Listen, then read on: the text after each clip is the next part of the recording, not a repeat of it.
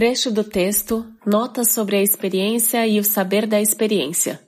Jorge Larossa Buendia. Eu creio no poder das palavras, na força das palavras. Creio que fazemos coisas com as palavras e também que as palavras fazem coisas conosco. As palavras determinam nosso pensamento porque não pensamos com pensamentos, mas com palavras. Não pensamos a partir de uma suposta genialidade ou inteligência, mas a partir de nossas palavras. E pensar não é somente raciocinar ou calcular ou argumentar, como nos tem sido ensinado algumas vezes, mas é, sobretudo, dar sentido ao que somos e ao que nos acontece. E isto, o sentido ou o sem sentido, é algo que tem a ver com as palavras. E, portanto, também tem a ver com as palavras o modo como nos colocamos diante de nós mesmos, diante dos outros e diante do mundo em que vivemos. E o modo como agimos em relação a tudo isso.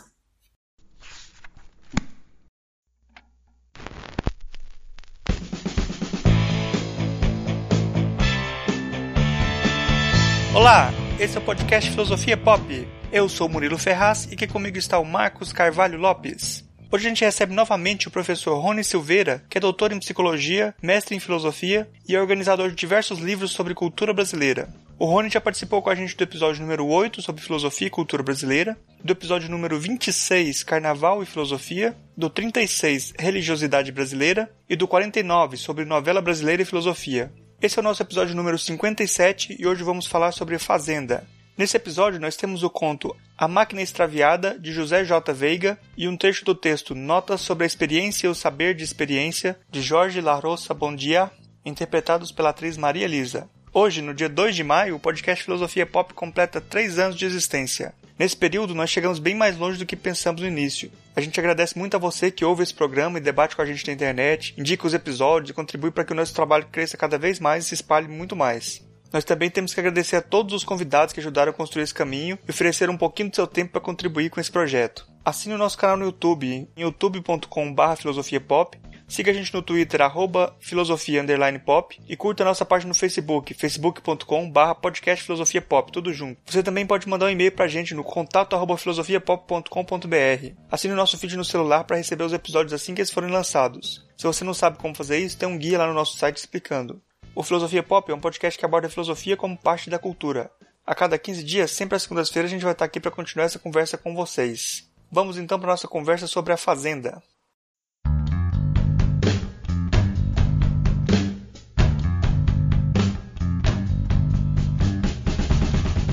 É, hoje a gente recebe aqui mais uma vez o professor é, Rony Silveira.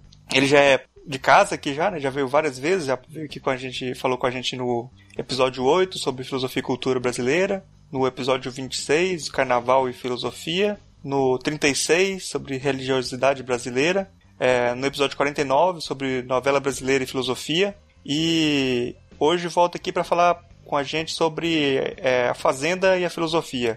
E eu já começo pedindo para o Rony explicar para a gente aí o que, que a Fazenda tem a ver com a filosofia. Certo. Bom, estou é, de volta então, né?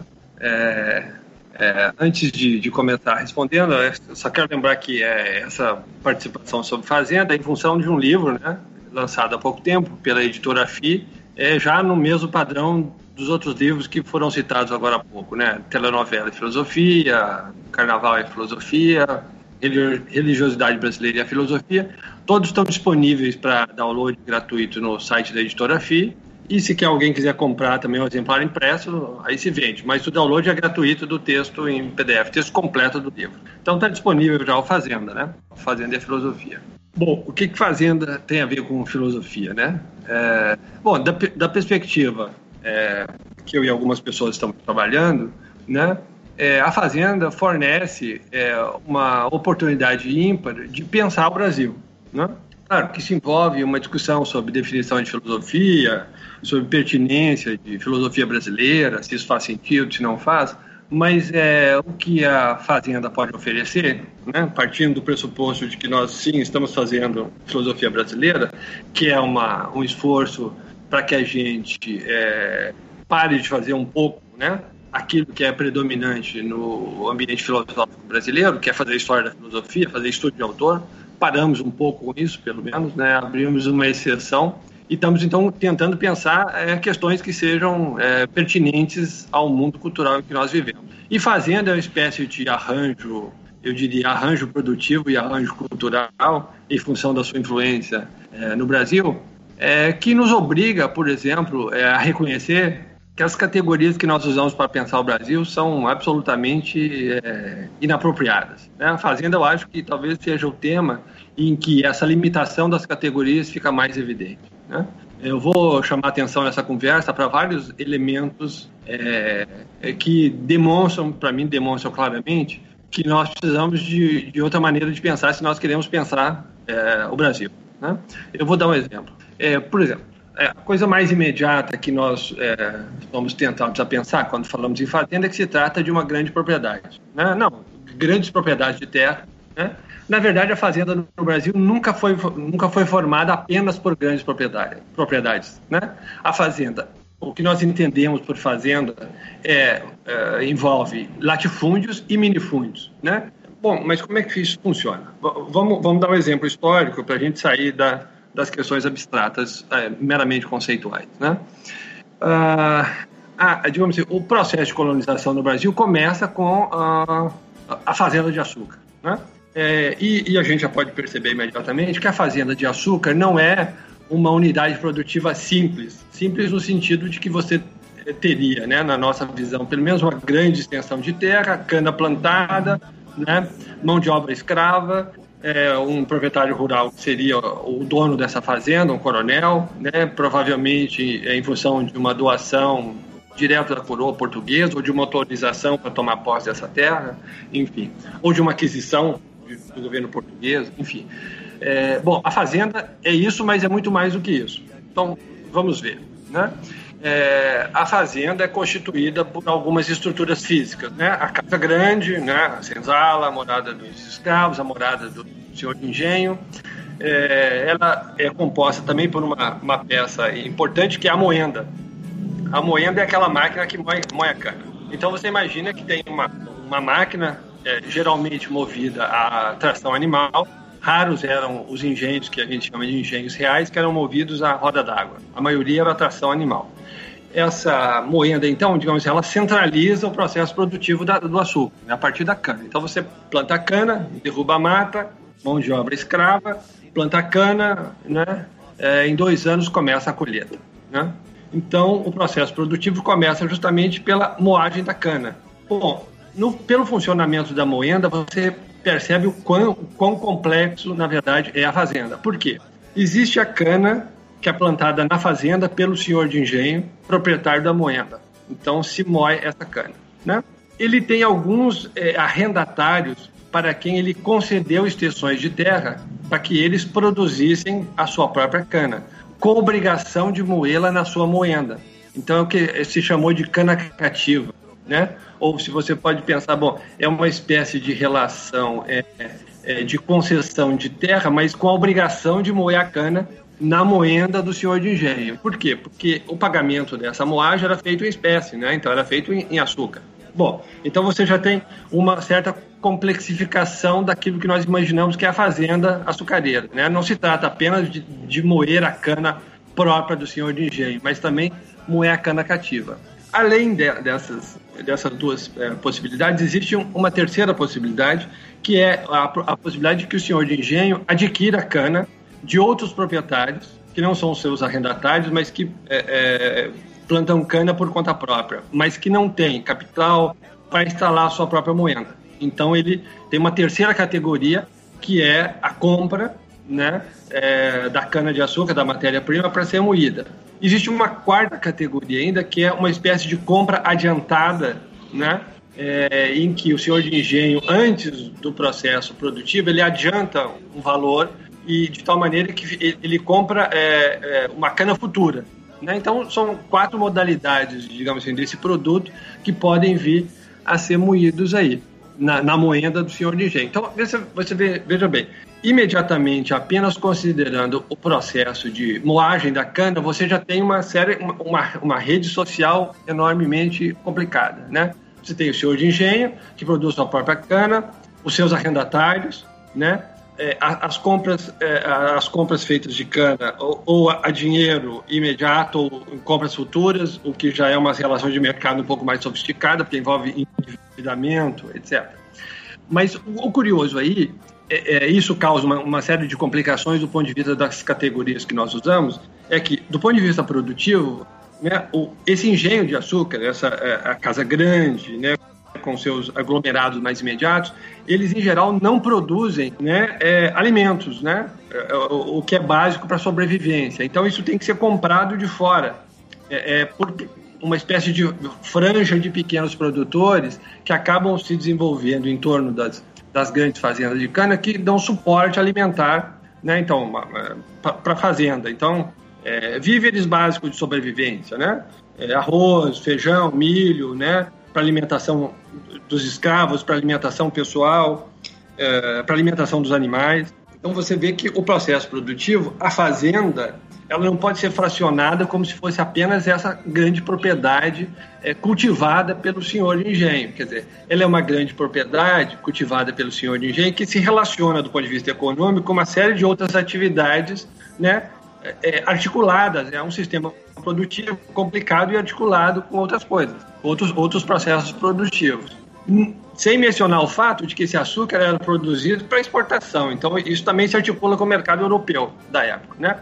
Mas vamos pegar, por exemplo, o processo, de, o processo produtivo do açúcar, para vocês verem como, do ponto de vista do trabalho, as relações também são imensamente complicadas e não se trata apenas de puro escravagismo, como a gente poderia ser levado a pensar. Claro, existe a mão de obra escrava né, no processo de produção do açúcar, mas, por exemplo, é preciso que existam é, é, feitores para cuidar da mão de obra escrava. Né? Então, dependendo do tamanho da fazenda, é uma verdadeira legião de feitores. Um que cuida do plantio da cana, outro que cuida da instalação e manutenção da moenda, né? Os, quer dizer, cuida dos escravos responsáveis por esse tipo de trabalho, né?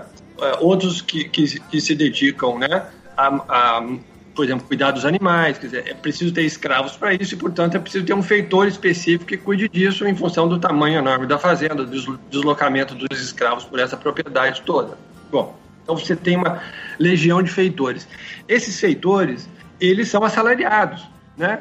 É, isso está registrado em vários documentos históricos, eles são assalariados. Então você tem um sistema escravagista e você tem compra de trabalho livre, essas pessoas são livres, né, e elas vendem mão de obra. Então você tem uma, uma típica relação capitalista né, é, dentro do sistema de produção de açúcar. Mas você também tem mestres né, que são trabalhadores especializados é, que não fica muito claro, em algumas circunstâncias eles recebem em produto, o seu salário é pago em produto, em açúcar, outras vezes é pago em dinheiro. Então você tem uma, uma espécie de é, franja, digamos assim, é muito semelhante àquela do sistema produtivo. Né? Você tem uma espécie de é, relações semicapitalistas, a gente poderia dizer, porque ora eles são pagos em salário, ora em produtos, né? isso varia muito. Esses, esses, esses trabalhadores espe especialistas são, por exemplo, o mestre açucareiro, que cuida da, da, moagem da cana, né, até determinado ponto. Depois tem o mestre purgador, que é o processo final, digamos assim, de cura da, da, do açúcar aí já, né? Já, já não é mais o melado, não é cana, não é melado, já é o açúcar. Então você tem uma complicação enorme, né? Porque a fazenda ela é, ela é baseada em mão de obra escrava, mas ela convive, ela articula no seu sistema produtivo, né? É, mão de obra salariada, que é uma relação típica do capitalismo, e outras relações, né? Que são é, semicapitalistas. A própria figura do arrendatário, né? Que usa a, a, terra do senhor de engenho e paga com a moagem, né, e portanto paga em produto, quer dizer, essa não é uma relação capitalista, porque ele não está recebendo salário pelo seu trabalho. E você tem relações tipicamente capitalistas, que são esses trabalhadores é, especialistas, né, que recebem dinheiro. Então, veja bem, a fazenda, ela, ela concilia, né, se você toma o conceito de fazenda nesse sentido que eu estou entendendo, ela não é um latifúndio ela é um latifúndio que é articulado com minifúndios, né? com pequenos proprietários que produzem é, mantimentos para subsistência da fazenda. ela também articula dentro dela mão de obra escrava, né, com relações capitalistas, né, que é, é, é compra de trabalho livre, né, essas pessoas eram livres e recebiam em moeda, portanto, uma típica relação capitalista. Então você vê que tem uma complexidade enorme aí, né? É, a, vou terminar um pouco de fazer um desenho é, com relação à fazenda. Olha só, a fazenda, além da, da cana, o que, que ela requer? Ela requer os animais que são a força bruta para mover a moenda. Então ela requer criação de pastos, né? Esses pastos têm que estar próximos à, à, área cultivada, em função da necessidade que os animais estejam disponíveis, mas não pode ser junto à cana, porque eles estragam a plantação. Então, é preciso articular uma criação bovina e equina próximo às, às fazendas. Né? É, além disso, a fazenda precisa de ter acesso a florestas, né? não apenas porque a, o, havia o esgotamento do solo em função de que as técnicas eram técnicas de plantio eram praticamente extrativistas, é preciso renovar a plantação de cana. Né? Como é que se faz isso? Se muda a plantação para uma área florestal. Então, se derruba uma nova floresta e, para isso, a fazenda tem que ter incorporada na sua área é, florestas disponíveis para novas plantações. Florestas que também são usadas para é, fornecer madeira nobre para construção da moenda, para construção da, da, das habitações, né, os currais para os animais, mas também principalmente de lenha para a produção do açúcar, né, que se requer muita lenha. Então você vê que a fazenda é um, é um, é um processo é, produtivo extremamente complexo, né? Não se trata apenas de uma área em que se planta é, cana de açúcar. Bom, isso nos obriga a, a alterar um pouco as questões, digamos assim, os elementos conceituais com os quais nós pensamos a fazenda. Porque como é que você tem né, é, um sistema produtivo, como é que nós vamos classificar esse sistema produtivo baseado em mão de obra escrava, mas que usa mão de obra assalariada? Portanto, ele é capitalismo ou não é capitalismo? Ele é um capitalismo escravocrata?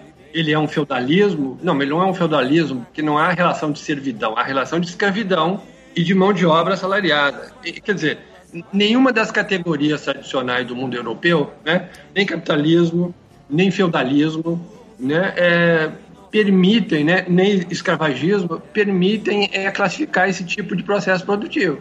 Né? Claro, nós temos uma tendência a fazer uma leitura teleológica baseada na evolução da Europa, que nós transpomos isso para cá e imaginamos o seguinte: bom, isso é uma espécie de feudalismo que vai gerar, então, né, com a sua evolução natural, vai, vai se transformar em capitalismo, né? Porque essas relações são contraditórias e, portanto, elas são, vão se dissolver ao longo do tempo. Isso é uma maneira de, de, de entender as questões, né? essa questão da fazenda. E aí nós apelamos uma coisa que é o seguinte: nós imaginamos que o fato da fazenda ser contraditória necessariamente a torna uma figura, é, digamos assim, destinada a desaparecer. Só que aí você olha a história do Brasil e pensa, bom, esse destino não se cumpriu, porque a fazenda continua existindo. Claro que ela sofreu mutações, nós não temos mais é, pelo menos não de é, maneira majoritária, você não tem mais mão de obra escrava no Brasil. Né? A gente sabe que há exceções e que existem relações de escravismo no Brasil ainda hoje, o que é curioso, o que também é, quer dizer alguma coisa com relação à fazenda, né? A persistência dessas relações, né, embora marginais, de escravagismo no Brasil. Mas o que você nota é que a fazenda, apesar, digamos assim, de, da passagem de 500 anos, ela não desapareceu, né? O Brasil não é um país plenamente capitalista nesse sentido das relações produtivas. E isso não sou eu que tá, quem está dizendo. Né? Depois a gente pode discutir referências com relação a isso. Né?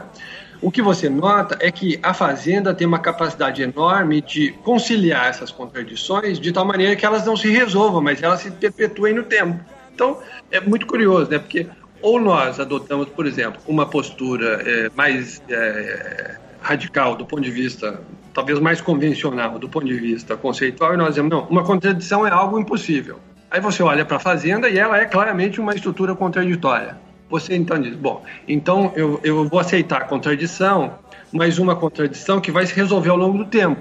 Né? A gente então deixa de pensar, digamos assim, de uma maneira é, analítica, né? que é totalmente avessa à existência, a, digamos assim, a, a convivência com, com, a contradição e vamos adotar uma postura dialética, né, considerando que a contradição vai se resolver ao longo do tempo. E você olha para a Fazenda e depois de 500 anos você diz, é, as contradições ainda não se resolveram. Elas sofreram algumas mutações, é óbvio, ninguém vai negar isso. Nós não produzimos açúcar mais como é, produzíamos é, há 500 anos atrás no Brasil, quase 500 anos. Né? Mas se você for observar bem, não se trata de relações estritamente capitalistas. Né? Então, é, a Fazenda nos obriga a reconhecer que essas categorias, né, tanto de um ponto de vista analítico, que não admite as contradições, quanto do ponto de vista dialético, que admite as contradições como digamos assim, figuras temporárias que necessariamente desaparecerão em função de uma dissolução do conflito né, daqui a pouco, também não se concretizam. Ou então a dialética no Brasil é muito lenta, né? A gente pode falar numa dialética preguiçosa, então, porque demora muito a se resolver. Mas o fato é que, com essa maneira de pensar, e eu acho que a questão é, é com relação à Fazenda e à filosofia, o que, que a Fazenda nos diz? A Fazenda me parece que nos diz o seguinte, né? É, não é pertinente não é adequado tentar pensar o Brasil e a maneira como ele é especialista em conciliar contradições, né, articular essas contradições, né? né o, o, título do meu capítulo no livro é A Jeitosa Fazenda, justamente porque ela ajeita essas contradições de tal maneira que elas perduram ao longo do tempo, apesar de serem claramente contraditórias de um ponto de vista convencional, né? Escravagismo é escravagismo, capitalismo é capitalismo. Não existe capitalismo escravagista, eu acho. É, isso não combina com a noção de capitalismo. Eu acho não, tenho certeza, que isso não combina com a definição de capitalismo, que envolve a compra de mão de obra livre. Né? O trabalhador é livre e assalariado. Isso é a definição básica do capitalismo. Ele não, ele não detém os meios de produção, ele precisa vender sua mão de obra para sobreviver. Então a sua mão de obra é comprada. Né? Então é compra do, do, do trabalho livre. Né? A pessoa é livre para vender o seu trabalho livre de um certo ponto de vista, né? Porque se ele não tem meios de produção próprios, ele vai ter que sobreviver de alguma maneira. Então ele precisa vender o que ele tem, que é mão de obra. Enfim. Mas é, o que a Fazenda demonstra, então, é que nós precisamos atentar para o fato de que nós não podemos continuar, é, ou não podemos é, pensar filosoficamente o Brasil com as categorias da Europa. Isso não é nenhum tipo de nacionalismo xenófobo, né? uma maluquice dessa de que nós vamos agora cultivar uma coisa própria. A questão não é essa. A questão é que o país tem peculiaridades que, quando vistas mais de perto, nos levam a reconhecer que as categorias que nós adquirimos na nossa formação filosófica ocidental, elas são inúteis. Né? Elas são inúteis não só do ponto de vista filosófico, do ponto de vista sociológico, né? do ponto de vista antropológico. Né? Não, não, se você pensa a fazenda com categorias filosóficas, né, você, bom, é, é, obviamente se trata de um processo produtivo que envolve forças contraditórias. Bom, então eles têm que ser, pela nossa noção tradicional ocidental de dialética, você pensa, bom, isso tem que se resolver. Mas 500 anos depois não se resolveu. Claro, você pode fazer aí, pensar numa hipótese, né? A gente chama de hipótese ad hoc para salvar a dialética, mas o fato é que a dialética não parece pertinente para pensar o Brasil né? A Fazenda arranja né, uma maneira, ela, ela concilia essas contradições de tal maneira que elas perduram no tempo, até hoje. Né? Uma questão a ser discutida posteriormente, não quero me alongar demais para não cansar o ouvinte, né? mas é, me parece que é, a Fazenda demonstra claramente a insuficiência de nossas categorias ocidentais para pensar o Brasil. Se nós queremos fazer aquilo que é próprio da filosofia, que é pensar o mundo em que nós vivemos, é, nós precisamos ajustar nossas categorias. Repito, isso não tem nenhum tipo de disposição. É, a questão não é, não tem disposição da minha parte, não existe uma disposição prévia para não usar categorias europeias nas quais eu fui educado e nas quais eu me formei para pensar o Brasil. A questão não é essa. A questão é que essas categorias estão demonstrando que elas não servem. Né? Eu tenho que ter bom senso. Então, de dizer, olha, aprendi uma lição filosófica com a Fazenda. Né? Preciso de novas categorias para pensar uma situação, né, uma instituição né, que perdura no tempo, apesar das contradições evidentes que existem nela. Né, ela é toda contraditória. Né? Bom, então o, o, pensamento convencional que eu aprendi, a maneira convencional que eu aprendi, que é uma maneira europeia, não se ajusta a essa realidade. Bom, eu posso, obviamente, desistir de pensar essa realidade é tão doida que eu não vou pensar. Tudo bem, mas aí eu tô, preciso redefinir a filosofia. Para mim, filosofia é pensar o mundo que nos cerca. O mundo que nos cerca mais imediato, eu sou brasileiro, é o Brasil. Né? Se eu não consigo pensar o mundo que me cerca mais imediato, não estou fazendo filosofia.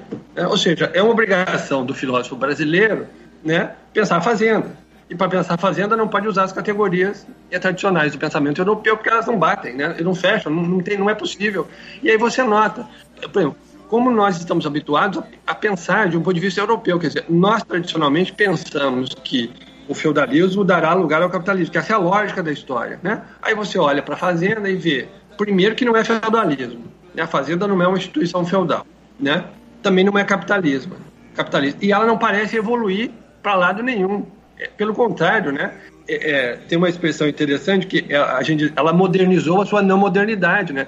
A sua não modernidade essa conciliação de elementos contraditórios. O que é que aconteceu?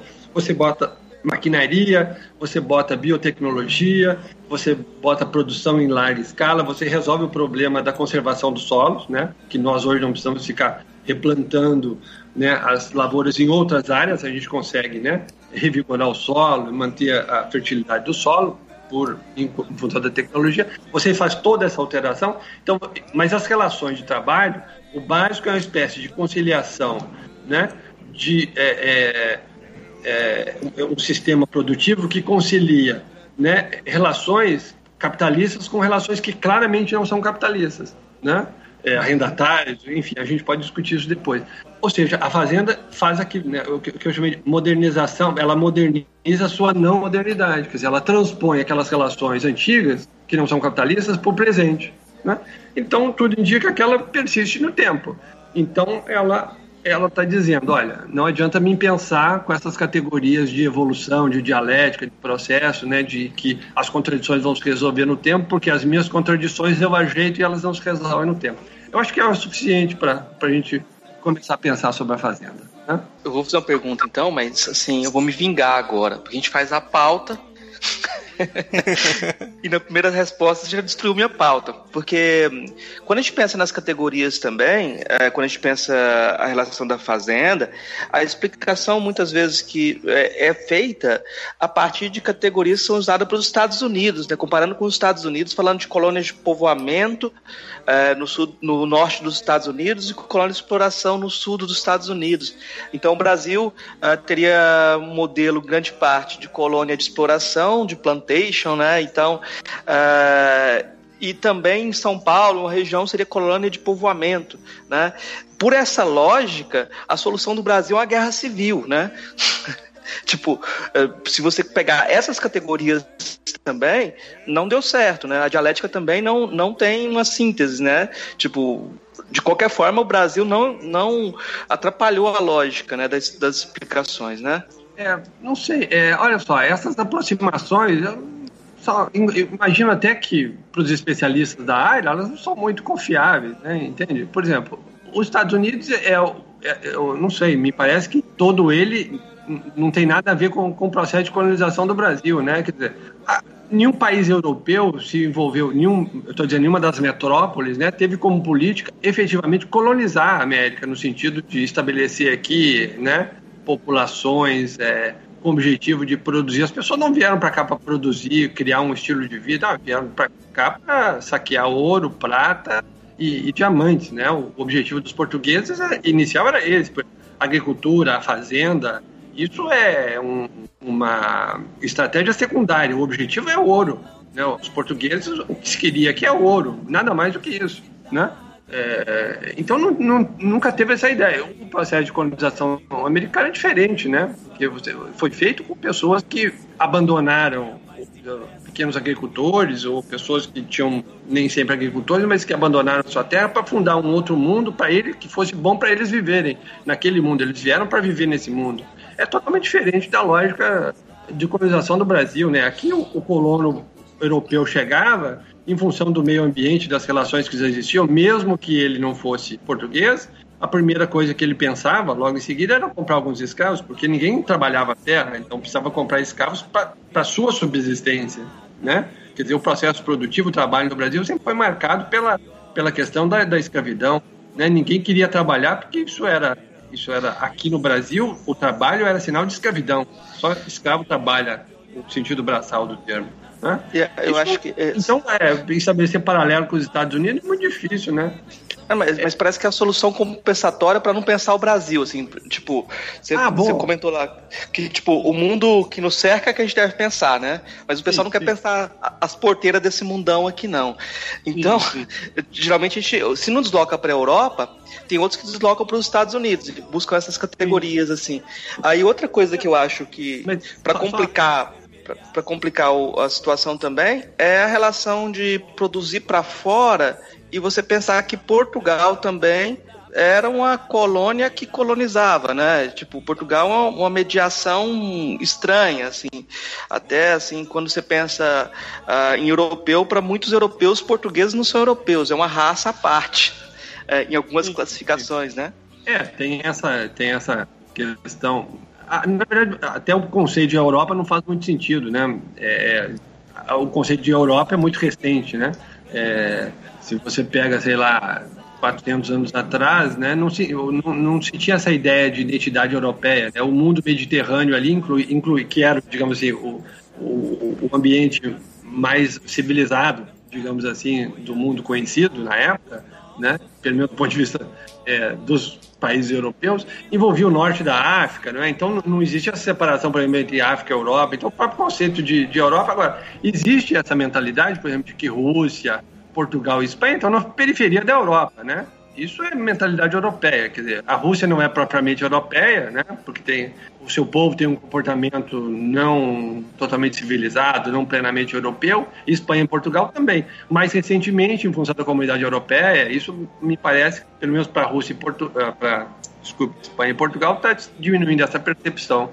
Mas se você pega autores do século, do início do século XX, você ainda percebe isso, né? Quer dizer, é, Portugal e Espanha não são tratados exatamente como países europeus. São Europa, mas estão na periferia, assim como a Rússia estaria na periferia do mundo europeu, né? Não são plenamente europeus, né? É, agora, a, Portugal tinha uma, já, já, já, tinha uma longa tradição colonial em função da sua experiência na, na África, na Índia, né? É, e é uma relação muito é, interessante, porque você não nota na coroa portuguesa uma, assim, um, uma definição clara de objetivos coloniais. A questão era a expropriação de riqueza mesmo. Né? Então, por exemplo, a cultura da cana é uma, uma, uma tentativa de, de, ocupar a terra, mas não é uma tentativa de é, é, sedimentar o colono na terra. Né? Tanto é que essa, essa questão das grandes propriedades é mais uma, uma tentativa de assegurar a terra para ter uma, uma relação comercial com aquele lugar, que é uma estratégia que Portugal usou na África, usou na Índia, né? mas não tem essa, essa definição colonial se a gente tomar o termo colonial como aquela intenção colonizadora de ocupar a terra, né, Se, é, fixar o colono na terra, aquele que trabalha é, a terra e que produz, porque não há valorização do trabalho manual em Portugal também, né? Então isso foi transposto para o Brasil. Né? A escravidão nesse sentido é terrível. Né? É, me lembro do, do Joaquim Nabuco ele falando, né, combatendo a escravidão no Brasil, já no segundo reinado, daí, segundo império, é, e dizendo que essa é uma marca que vai durar por séculos, né? porque na verdade se trata de, de uma avaliação socialmente negativa do trabalho manual. Então, quer dizer, é uma coisa que a gente nota que até hoje não está bem resolvida. Né? o trabalho manual, em grande medida, ainda é visto como um trabalho de segunda ordem, um trabalho inferior que apenas pessoas sem qualificação fazem. Quer dizer, é uma desvalorização brutal do trabalho manual ainda hoje. Né? Isso muda todas as relações, altera todas as relações né? de, de, de produção, todas as relações sociais. Né? Isso, isso faz com que elas tenham, por exemplo, se a gente voltar à questão da comparação com os Estados Unidos, a comparação não tem pertinência, porque os ambientes culturais são diferentes, a relação com o trabalho é diferente, a relação com a terra é diferente, o perfil de quem veio para colonizar é totalmente diferente. Você estava falando sobre as categorias lá da. Tinha falado sobre as categorias europeias que não serviriam para estudar o Brasil, que, o feudal, que, que as fazendas brasileiras não se encaixam no feudalismo europeu. Sim. Mas, de uma certa forma, nem o feudalismo europeu se encaixa no feudalismo europeu, né? Porque a descrição do feudalismo europeu é de certas partes da Europa, lá, da sim. França, do, do, da Inglaterra, e a maioria não se encaixa também naquilo ali, né? É uma simplificação, assim, que não. que nem para eles é. não serve. Pois é, você imagina, se essa é uma descrição já é, discutível do próprio ponto de vista europeu, né? Porque as realidades são diferentes, a maneira como os sistemas produtivos evoluíram, né? É diferente, né? Elas não fazem nenhum sentido no Brasil, porque já de chegada é curioso, né? por exemplo, a fazenda de açúcar é fantástica nesse sentido. Você tem o solo é, é, é americano, brasileiro, né? A cana é de origem asiática, né? Uh, o financiador do, do, processo é europeu, é português ou holandês, né? Que digamos, os banqueiros holandeses bancavam a instalação dos engenhos no Brasil, né? E a, o, a, o, açúcar, que é o resultado final, é vendido para exportação. Ele, ele, quer dizer, existe uma articulação, é, já por definição o sistema se abre, né? É uma, uma, uma cultura que vem da Ásia, açúcar é exportada para a Europa. Você vê a dimensão, já é um tipo de cultura, num solo brasileiro, americano, dizer, já é uma, uma cultura que, pela sua própria definição, já é mundial, digamos, ele está aberto, né? É, é, um processo extremamente complexo se você for olhar a questão do fluxo, né? Da onde vem essas coisas, para onde elas vão, como é que esse sistema se articula, né? Então ele já é extremamente complexo nesse sentido. Né? Eu acho muito interessante a, a fazenda eh, de produção de açúcar e eu tomei isso como exemplo no, no meu capítulo em função disso, né? É, porque eu acho que é um exemplo muito peculiar, assim. Né? Ah, de cara você já tem um, um objeto que, do ponto de vista econômico, ele se expande pelo globo todo, né? E, talvez é, é, antecipando algumas das relações do capitalismo mais avançado, né? Que é o capitalismo mundial. Então, quer dizer, de, de cara, você já tem essa abertura para horizontes muito diferentes, né? Com funções diferenciadas. E claro, isso tudo compõe alguma coisa que está sediada aqui, né? O processo produtivo está, está sediado aqui, mas ele ele abrange com seus tentáculos não só uma vasta região do entorno da própria fazenda, mas também relações internacionais, de financiamento, né, de deslocamento desse produto para a Europa. Quer dizer, é, é, é, muito interessante nesse sentido, porque se você for fazer uma análise econômica, ele já é um processo mundial. Né, ele já é um processo mundial. Claro, a gente simplifica, porque não podemos tratar. É, quando você vai analisar um objeto, você não pode tratar do mundo todo. Você acaba fazendo um recorte epistemológico de tal maneira que o objeto se torne tratável, né? Mas de qualquer maneira você nota claramente que para tratá-lo nós vamos fazer um recorte, né? Porque ele ele se expande, ele transborda a nossa maneira tradicional de pensar. Era, tinha coisas tão modernas que tinha até o mercado futuro aí, né? Exato, exato, né? A, a, compra de cana, né? A compra futura, né? Se compra a cana para moer na época da colheita, né? É, em Goiás, você tem algumas narrativas, não são. É, alguns teóricos não concordam com essas narrativas, mas eu acho que é um exemplo interessante de, de construção de, de narrativas divergentes também. Quando vão narrar o período é, da escravidão e pós-escravidão na região de Goiás Velho, ah, alguns uh, negros vão falar de, de, da época do farturão, que quando lembram do campo, antes de irem para a cidade, uh, viviam num excesso, uh, porque havia muita produção e como não havia mercado para vender, né? Até porque uhum. o povoamento lá teve, se deu em torno da mineração, né? E existia muita coisa para consumir, né? Mas também havia uma brutalidade desmedida, né? Tipo, embora eles não fossem, podiam não ser propriamente escravos, mas também não eram livres também de forma nenhuma, né? Aí eu acho que essa situação meio ambígua também ela, ela me faz lembrar da, da ideia dos agregados e outros tipos de jeitinho para manter relações verticais que aparecem na, na fazenda, né? Sim, sim, sim, com certeza. É, é, eu nasci em Minas, né?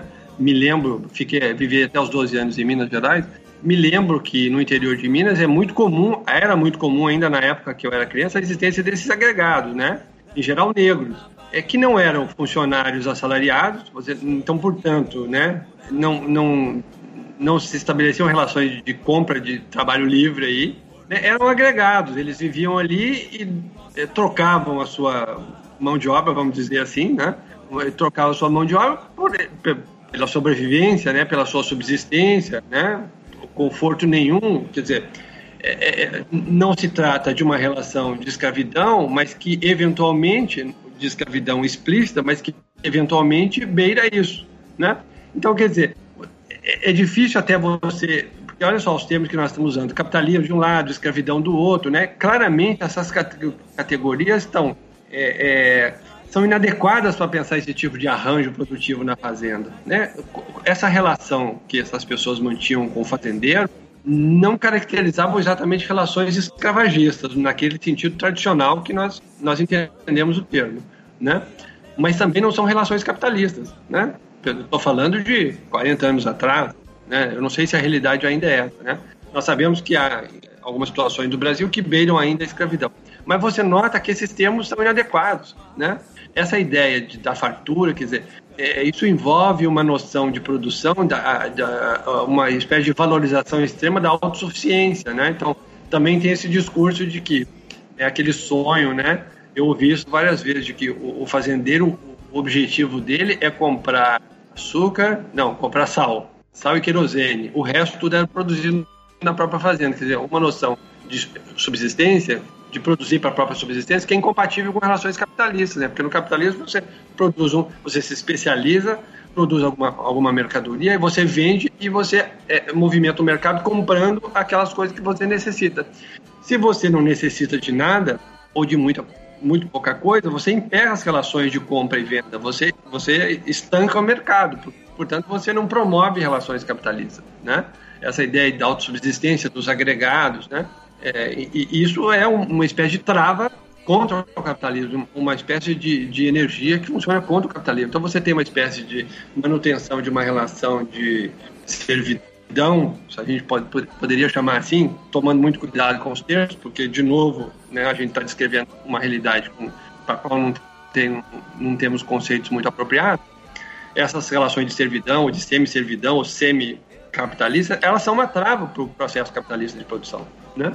E, isso persistiu no Brasil, ainda persiste em grande parte do Brasil, né? É, você perceba só, né? É, é, no período colonial, pelo menos, é, as pessoas que desenvolviam é, que, que, pretendiam né, se estabelecer e que não tinham recursos, quer dizer, não podiam ser senhores de engenho, não podiam ser grandes proprietários, eles estavam permanentemente ameaçados de decair para a escravidão. Né? Então, é, é, é uma situação curiosa, porque você não tem espaço no sistema produtivo para a inclusão de mão de obra livre. Né? Você tem escravos e você tem senhores de engenho. Quem não pode ter, ser senhor de engenho está sempre ameaçado pelo processo de escravidão. Isso não é uma, uma percepção assim é, que eu estou projetando, né? Em 1850, quando Dom Pedro II é, decretou uma tal de lei de terras, né? Isso é muito interessante. Até 1850, veja bem, né? Então, é, 350 anos da nossa história, as chamadas terras devolutas eram de quem chegasse primeiro, né? A coroa portuguesa tinha um sistema de concessão tão confuso que, na verdade, eu acho que a, a resolução se dava mesmo à ponta de faca e na ponta da espingarda. Né? No, invariavelmente, inclusive, havia disputas porque havia concessões de terras feitas sobre áreas já concedidas anteriormente. Né? Você tem registros históricos dessa complicação. Então, o, o que acontece aí, né? É, você tem o senhor de engenho, que de alguma maneira ele precisa ter recursos monetários ou para comprar essa terra ou para se apoderar dessa terra, ele precisa contratar né, gente para manutenção, né, jagunços, porque, enfim, as relações são relações de força, né? É, ou você tem escravos.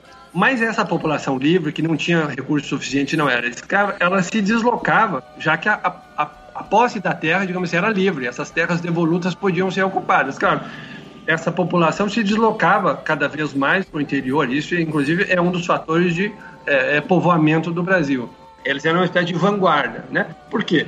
Porque eles mantinham o meio de produção, a terra é o meio de produção, não decaíam para a escravidão e tinham a possibilidade de produzir pequenas quantidades de alimento para subsistência ou para venda para o mercado muito restrito, mas que é, aí se estabeleceu algum tipo de relação capitalista, né? Você vende o produto, recebe dinheiro e compra aquilo que você não precisa.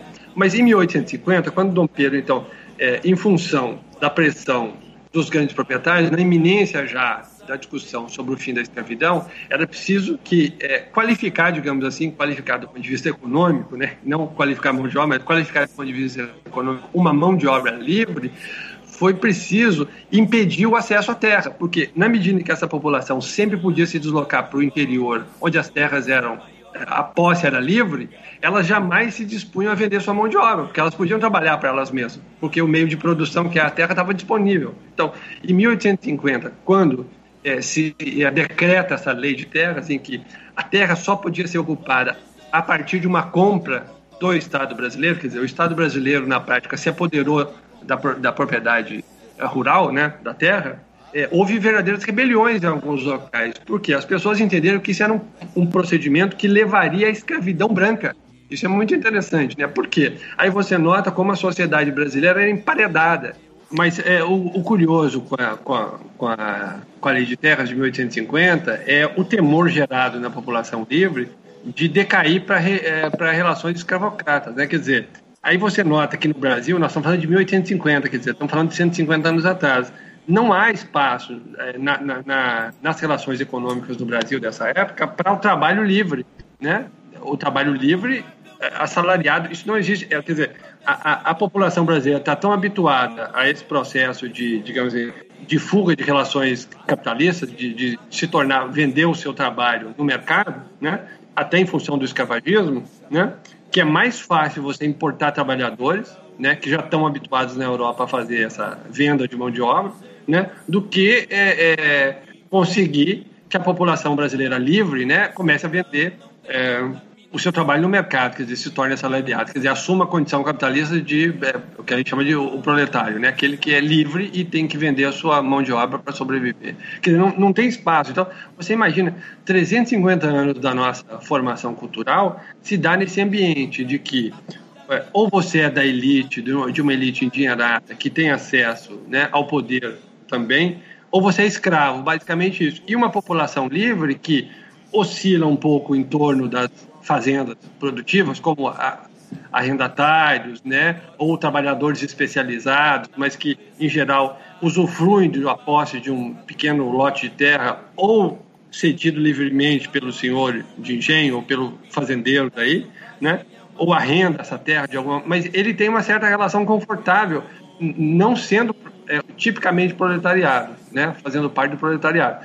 Então, quer dizer, é, é, há pouco espaço, não há relações econômicas, né, de maneira predominante aí nesse meio do caminho entre o escravo e o senhor de engenho, né? Você não tem no Brasil, então, né, é um mercado de trabalho que se possa né, é, vender livremente o seu trabalho em troca de um salário. Né? Nós estamos falando de 1850, dizer, né? Então, a solução de trazer mão de obra europeia, café, né, faz sentido nesse ambiente. Mas isso também é, é, nos dá uma certa dimensão da dificuldade, digamos assim, de implementar capitalismo no Brasil, né? Porque você tem pelo menos 350 anos da nossa história em que, que é função do sistema produtivo do escravagismo, né? Essas relações ficaram travadas, né? Não há espaço no sistema produtivo para isso. O espaço é muito reduzido, né? Você, eu citei há pouco, né? Um feitor de escravos, obviamente, é nesse sentido é um proletário, né? Um mestre é purgador na fazenda de açúcar também. Mas essas funções elas são pequenas, né? Do, do ponto de vista numérico, digamos assim, as vagas de trabalho assalariado são mínimas, né? De qualquer maneira, do ponto de vista social, o que todos desejam é tornar-se fazendeiro, né? Porque esse é, esse é o protótipo do homem de sucesso, não é um trabalhador manual, manual né? Não, não há espaço para trabalho manual, e o trabalho manual não é visto como alguma coisa é, que seja é, valorizado no ambiente brasileiro. É, bom, é, o que a, a, a, lei de terras, a lei de 1850, então, deixa claro, é, pelo menos na minha interpretação, né, é que você tem, é, você tem uma sociedade estruturada é, é, com trabalho escravo, né, e ela impede que a, a população livre brasileira, ela se prepare para o mercado de trabalho, porque não há um mercado de trabalho. Né? Você tem relações escravistas que estão à base do sistema produtivo e não tem um, um mercado de trabalho. Né? Isso não existe, não, não, não há isso no Brasil. Tanto é que a, opção é, na iminência do fim da, da, escravidão é a importação de mão de obra é, estrangeira. Né? Agora, o curioso, eu queria chamar a atenção é, disso, para isso, curioso aí é o seguinte: quando a, a mão de obra estrangeira chega no Brasil, a gente pode pensar, bom, então é, é, isso constitui uma relação, constituiria uma relação tipicamente capitalista, né? quer dizer, você tem um, um assalariado, portanto, um trabalhador livre que vende é a sua força de trabalho. Mas, curiosamente, e aí você nota é, é como é, no Brasil você tem uma tendência a compatibilizar elementos contraditórios. O que acontece na prática, né? É, vamos pensar na fazenda de café do interior de São Paulo, né? Nós estamos aí por volta de 1850, um pouco mais, 1870. Então começa a chegar mão de obra para as lavouras de café no interior de São Paulo. A gente pode imaginar, pô, então aqui começa o capitalismo brasileiro? Na verdade, não, né? Olha só o arranjo que foi feito, né? É, o, o, arranjo típico é o seguinte, né? É, o colono europeu ele recebe uma terra, em geral já devastada, né? E com as mudas de café plantada, e ele é, é, recebe um lote de, de cafeeiros então para cuidar, né? Ele não recebe um salário por isso, quer dizer, ele até eventualmente recebe um salário para isso, né? Aí os, os, as combinações são diferentes. Ou o salário é muito baixo ou nenhum salário. É, o que ele recebe em troca do seu trabalho é usar aquela terra, né? Que tem o café plantado, usar as, o espaço livre entre uma fileira de pés de café e outra, né? Para plantar mantimentos. Então ele planta milho, ele planta feijão, ele planta arroz, né? Essas é, culturas de, de subsistência básica. Né? É, então, o, é, o, salário dele, né, ou é um salário é, que não é suficiente para sua sobrevivência, ou é, é, é, complementado com o uso da terra. Então, isso replica a, uma estratégia a qual não me referi ainda, que existia na escravidão, de liberar os negros um dia por semana, em geral no sábado, né, para cultivar a terra por conta própria né, livremente. Né? Esse, esse, essa estratégia não só tornava a escravidão, digamos assim, mais sutil e sofisticada, porque, é, de alguma maneira, é, estabelecia um vínculo né, do escravo com um pedaço de terra, onde ele tinha sua cultura, onde eventualmente ele até criava alguns animais que eram sua propriedade privada nesse sentido, que também é uma sofisticação da escravidão brasileira, né? Na verdade, da, da escravidão americana. Em todos os lugares da América, você tem, onde há escravidão, você tem alguma modalidade é, dessa liberação do trabalho do escravo para cuidar da sua própria subsistência. Porque, na verdade, isso libera o, o dono da fazenda o dono dos escravos de é, sustentá-los. Então, quer dizer, uma sofisticação da escravidão. Não, não, quer dizer com isso que a escravidão é mais suave, porque o cara pode trabalhar um dia para ele. Ele trabalha para ele para a sua própria subsistência. O curioso também é que parte do excedente dessa produção dos sábados, é, é, em geral, ela era é, comercializada, né? então é, revertia em, em, em dinheiro para a mão do escravo. Então, de novo, você tem aquela confusão conceitual. Você tem, é, dentro do sistema escravagista é, da América do Sul, principalmente, é, relações capitalistas, né? porque parte do, da, do, do, excesso de produção do escravo era, inclusive, comercializado. Mas o que eu quero chamar a atenção é que essa lógica típica da escravidão americana ela é transposta com a chegada para dentro do capitalismo com a chegada da mão de obra a, europeia. Né?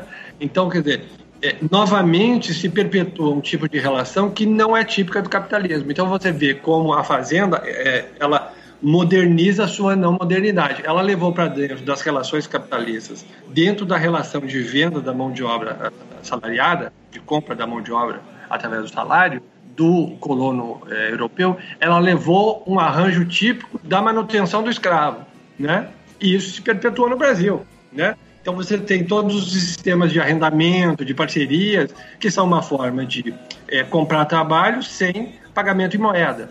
Né? Então é, você perpetua né, um tipo de relação que, se nós pensarmos em termos de capitalismo, ela é uma trava, né? ela é uma trava dentro do capitalismo. Mas veja bem como é, é, no Brasil, a Fazenda é capaz de ir conciliando esses componentes contraditórios e, de alguma maneira, para a mentalidade europeia, para o uso dos conceitos europeus que, em geral, nós, é, com a qual nós, em geral, lidamos, isso parece uma, uma trava do capitalismo, como eu acabei de dizer. Mas, na verdade, é um arranjo diferente. Né? Não, é, nós não podemos pensar essas relações como se é, o nosso destino, o destino é, do sistema econômico implantado no Brasil, seja necessário, necessariamente o capitalismo. Né? Isso é pensar com categorias europeias, talvez não seja. Bom, se você pensa com essas categorias europeias, esse arranjo é uma trava né, que impede a implantação plena do capitalismo no Brasil. Mas a Fazenda está fazendo isso há 500 anos. Né?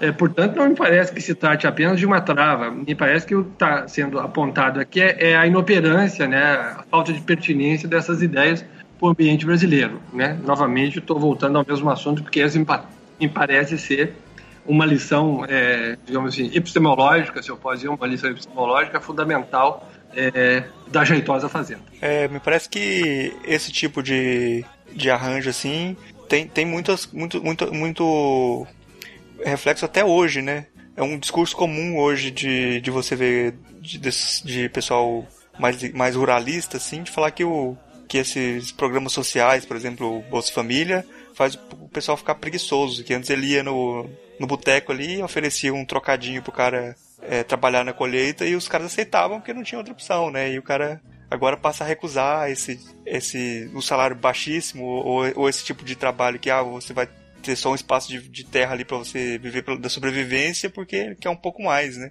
E, assim, e tem uma, essa reclamação de que não, não, não é possível, tipo assim, dificulta fazer esse tipo de, de, de mecanismo aí, né? É, eu, eu tava, o Marcos deve saber disso, porque hoje ele é professor da Unilab em São Francisco do Conde. Eu estava é, no interior de Ceará, em Redenção, na época da implantação da Unilab, né, a sede da Unilab no estado do Ceará.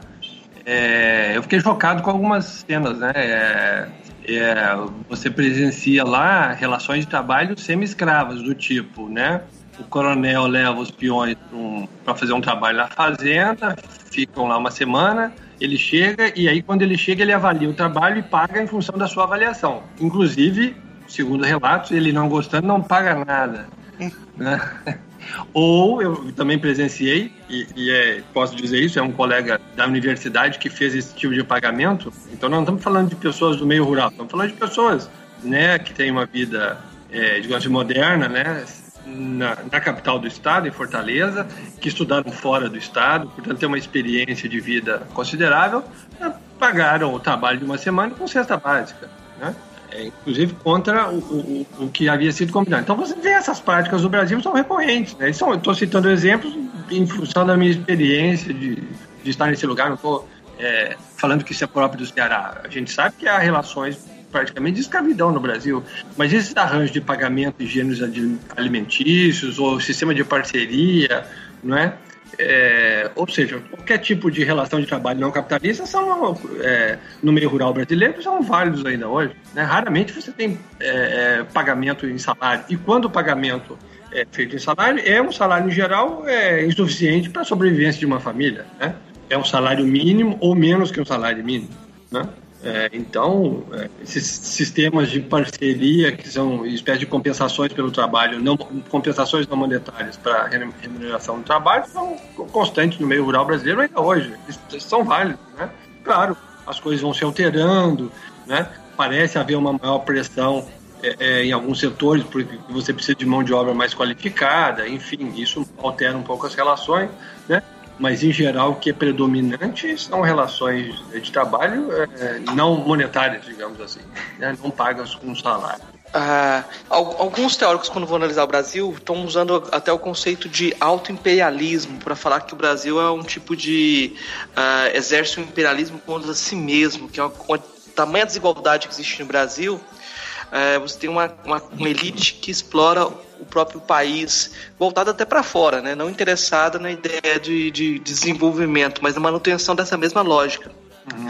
Será que essa, esse tipo de relação pode ser encontrado também na lógica da fazenda, da relação entre grande propriedade e pequena propriedade, no tipo de modernização técnica que a gente encontra nas primeiras e o tipo de empobrecimento geral das segundas, né? Sim. Olha só, não sou eu que estou dizendo isso, isso é verdadeiro, né? O, pesquisador é, José de Souza Martins, é um pesquisador que eu cito no meu capítulo, né? É, faz referência a isso, quer dizer, um, uma das uma das dos mecanismos, digamos assim, do sistema produtivo brasileiro, do sistema econômico brasileiro, é uma uma espécie de transferência de renda meio rural para o meio urbano, né? Então, por exemplo, é, ele inclusive afirma que é, grande parte, digamos, do bem-estar né, das pessoas que vivem na cidade é, diz respeito, tem fundamento numa espécie de transferência de renda do meio rural para o meio urbano. Quer dizer, é, o preço dos alimentos no Brasil é relativamente barato porque se paga pouco né, é, para os produtores do meio rural. Então, é um problema estrutural, essa coisa do autoimperialismo, que, que é, na verdade, uma espécie de replicação de relações coloniais, é de per, perseveração de relações coloniais. Né? É, Então isso, isso permanece, né? O que não é estranho, né? O que não é estranho. Se você notar bem, é, me lembro aqui de um filme do Glauber Rocha, eu acho que é O Leão Tem Sete Cabeças, na verdade o título é O Leão Ter Sete Cabeças, que é um, um filme que o Glauber filmou na, na África, e é muito curioso, porque isso é uma, é uma espécie de síntese da, da, do comportamento das elites dos países é, dos países após a, a, o rompimento dos vínculos com a metrópole, né, dessa condição pós-colonial. As elites assumem, né, elas é, encarnam de alguma maneira os modos é, dos colonizadores. Então, me lembro, tem uma figura que, que é um negro africano, que é o, supostamente o presidente do país, que está com uma peruca branca, uma roupa é, de, de, um nobre europeu, cetro, quer dizer, uma espécie de mimetização do comportamento é, do colonizador. Isso não é estranho, né? Quer dizer, na verdade, é, é natural que isso aconteça, até no sentido de que é natural que a gente mantenha comportamentos já adotados no passado, que a cultura é isso, né? A cultura é um sistema de preservação de comportamentos, crenças e valores, né? É, então, claro, isso não significa que isso seja é, legítimo ou que é, a gente defenda essa perseveração de relações coloniais. Estou dizendo que elas são explicáveis, né? elas se perpetuam na sociedade brasileira porque é uma sociedade colonial, de, de matriz colonial. Então, é, bom, isso pode ser debelado com o tempo através de processos de mudança social. Mas o fato no Brasil, e eu acho que a Fazenda é um exemplo típico disso, é que as alterações são feitas, elas é, são feitas dentro de um esquema que permanece praticamente intocável, né? intocado. Então, essa, essa estratégia de modernizar a sua não modernidade, que nós temos no Brasil, de trazer o passado para o presente né, e compatibilizar o passado com o presente, é, é, é que é uma, é uma estratégia interessante, porque é uma estratégia que contraria o que nós poderíamos chamar de bom senso. Né? Dizer, não, o passado se nós adentramos num período histórico, o passado tem que se tornar passado. Então, essas relações antigas elas têm que ser debeladas. Mas, curiosamente, no Brasil, você tem uma modernização que não é plena, né? Uma modernização que traz o passado junto a si, né? É, me lembro de um, um, livro do Roger Bastide, de, é, que o título é Brasil, Terra de Contraste, né? Em, é, em, que ele faz uma afirmação interessante, diz que no Brasil, né, o deslocamento espacial, então supostamente, se você vai de leste a oeste, por exemplo, você vai adentrando em épocas históricas é, diferentes, né? Você vai caminhando para o passado, digamos assim, né? Então você não tem no Brasil, digamos assim, uma espécie de domínio de um tempo histórico, né? Você tem uma espécie de disponibilidade do passado sempre presente, né? Então você tem relações antigas que, se a lógica da modernidade tivesse sido é, implementada e se tornado efetivamente hegemônica, o passado estaria soterrado. Mas o nosso passado não está soterrado. Né? E a Fazenda é um, é símbolo disso, porque ela articula o passado com o presente. Então você tem relações extremamente modernas, né? Eu, eu já me referi a isso, uso de maquinário, biotecnologia, né? É, correção da fertilidade do solo, etc., com práticas trabalhistas terríveis, né? Que são do século XIX, século XVIII, sei lá até antes, né? Nós estamos falando aqui e eventualmente a gente vê notícias né, na televisão de escravidão rural no Brasil. Né? Então, quer dizer, tem, existe no Brasil uma espécie de vitalidade, eu chamo de vitalidade porque é, é de fato uma vitalidade que a, que a Fazenda, por exemplo, expressa, essa capacidade de conciliar o moderno com o passado, né? contra aquilo que seria de se esperar se nós tivéssemos efetivamente ingressado num tempo histórico, aquele tempo que é, o que vem, né, ele soterra o que o, o, passado, ele de alguma maneira destrói o passado, ainda que algumas coisas sejam conservadas do ponto de vista dialético, elas são conservadas, se nós pensarmos de uma perspectiva dialética, elas são conservadas no outro patamar. No Brasil, não. Elas são conservadas tais e quais ao lado de relações modernas. Né? Então, você tem esse tipo de arranjo que do ponto de vista de uma análise, ele, redu, ele, ele redunda num, num, numa, digamos assim, numa teoria contraditória. Né? Então, nós já falamos aqui de capitalismo escravocrata, que é uma contradição do capitalismo. Então, não, não existe capitalismo escravocrata, mas parece que nós no Brasil temos. Né? Nós, alguns autores falam de feudalismo é, com pitadas de capitalismo, mas o feudalismo não é capitalismo. Né? E nós temos uma escravidão na fazenda por exemplo, da fazenda de açúcar que eu me referi antes, nós temos a escravidão e do lado um trabalhador assalariado, quer dizer, relações capitalistas e relações é, de escravidão. Quer dizer, não há uma teoria capaz de dar conta disso tudo com as categorias que nós dispomos. É, você falando da fazenda, nesse assunto que a gente está falando sobre a fazenda, sempre explicita que é, essas contradições, né? Que são contradições que elas per persistem contraditórias. E Sim. eu acho que, um, que uma, alguma coisa que também. Acho que eu tenho um trabalho que você está reunindo aí mais textos sobre ele, né? Dá para pensar um pouco parecido com isso, que é a questão da preguiça também, né? Que também, um, em algumas vezes, é até relacionada com o, o, o cara da fazenda, né? Meio, meio, que, que ao mesmo tempo ele trabalha ali, mas é uma lei do menor esforço, do cara preguiçoso que não quer avançar, né? Não quer fazer parte dessa modernidade também, né? Você acha que é por aí também, dá para falar? Não, acho que sim. Tanto é que o, o próximo livro que eu estou tentando organizar chama-se A Preguiça e a Filosofia, né? É, já existe um, um, livro mais ou menos com essa temática, mas é uma temática de, de matriz europeia. Assim, né? A preocupação é o conceito de preguiça na civilização ocidental, portanto, é, você vai buscar referência da origem da, da, da da tentativa de tratar da preguiça né, no período medieval e tal, isso não nos diz respeito diretamente. Estou tentando é, organizar um livro que diga respeito à preguiça brasileira, né? É, claro que tem a ver. Né? Eu, eu, me referi agora há pouco a essa situação da sociedade brasileira que você não tem uma ética do trabalho. Né? O trabalho é sempre é, entendido, em grande parte da nossa história, né, como alguma coisa negativa, que é, é alguma coisa cuja responsabilidade recai sobre a mão de obra escrava.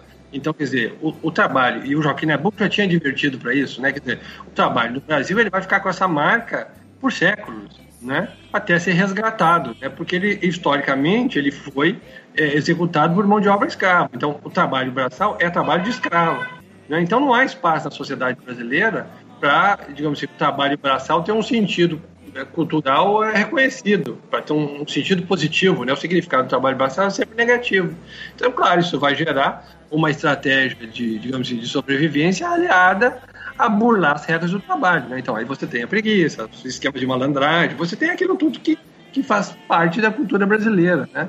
Essa, alguns dizem que essa história é um mito, que o, o, brasileiro trabalha não sei quantas horas, mas a questão não é a carga de trabalho, a questão é como efetivamente se trabalha. Se o trabalho tem um peso negativo na cultura brasileira, pode trabalhar 80 horas por semana. Isso não significa que é uma sociedade trabalhadora né, significa que é uma sociedade culturalmente avessa ao trabalho e que se tiver uma carga horária extrema, eu estou obviamente dando um exemplo terrível, 80 horas por semana, mas é, é um ritmo de trabalho que não é verdadeiro, quer dizer, ele, ele né, as pessoas submetidas a contragosto ao trabalho, que não entendem no trabalho um processo de aperfeiçoamento pessoal, por exemplo, que só vem no trabalho é, desperdício de energia, né, e expropriação da, da sua mão de obra, da sua vida, portanto, não vão se dedicar ao trabalho com afinco, né? Não, não tem como. Mas isso faz parte, essa discussão faz parte de uma próxima conversa que nós teremos, talvez, quando lançar o livro A Preguiça e a Filosofia, que só deve ser para 2019, eu imagino. Né? Não vamos adiantar as coisas, vamos esperar, até porque, como, como o, tempo, o, o tema é a preguiça, nós não podemos nos precipitar. vamos devagar. É, é, eu, eu, eu lembrei é, nessa história, eu não sei se eu vou participar da preguiça, eu não sei se eu vou ter coragem para isso, mas tudo bem. É, é. O, é, compreensível. O William James, ele, quando ele estava no Brasil, né, no, no na expedição do, do, do é, uma expedição americana e para provar que Darwin estava errado, é, ele anota lá que o tempo que de, de, de, embarcar, de embarcar as coisas, levar, colocar coisas no barco, o que demoraria nos Estados Unidos 15 minutos, aqui demoraria um, demorava um dia inteiro. e ele vai percebendo que é uma temporalidade. E ele fica louco, tipo, o problema dele para ir embora daqui é que ele seria engolido pelo tempo. Tipo, Sim. ele seria engolido por essa temporalidade, né?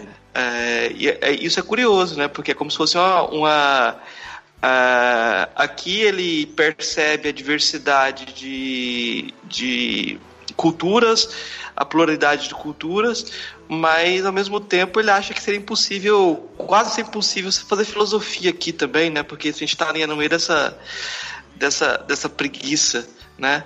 Deve ser o sol, né? Como diria o, o Chico Buarque. Mas vamos lá. É, a gente, a gente, você fez um, um, artigo há pouco tempo sobre o, o Contar do Caligares, e o Contar do Caligares ele trabalha, quando ele trabalha a questão do, do Brasil, ele, num livro lá da década de 90, é, é, Diário de um Psicanalista no Brasil, Hello Brasil, Diário de um Psicanalista no Brasil, e, e é um livro que ele está reeditando agora com ensaios novos, então a gente vai falar de uma versão antiga até. É, e o Caligares fala que o brasileiro não tem, não tem um limite externo, né? É, não aceita qualquer limite externo ao indivíduo, então ele está sempre buscando, procurando gozo, não aceita nenhuma limitação temporária, né? Você critica o Caligares porque enxerga nisso um, uma perspectiva também europeizante, né?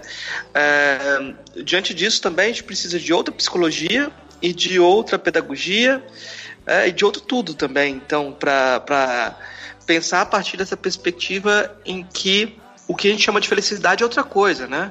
Na verdade, é, olha só, é, é, primeiro eu queria dizer o, o, o Caligares, inclusive, começa esse livro, Hello Brasil, né, fazendo uma espécie de declaração de prudência, né, de que ele é um estrangeiro no Brasil e tal.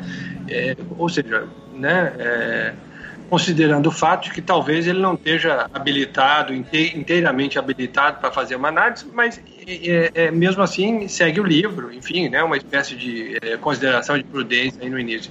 Mas o que é curioso é que e, e, de fato ele tem boa vontade, né? Você nota pela análise, não é uma análise crítica, não é daqueles europeus que vêm para o Brasil acusar as pessoas de, de preguiça, coisa do tipo, de serem preguiçosas, né? de incompreensão do mundo brasileiro. Pelo contrário, né? Tem efetivamente boa vontade para entender o Brasil.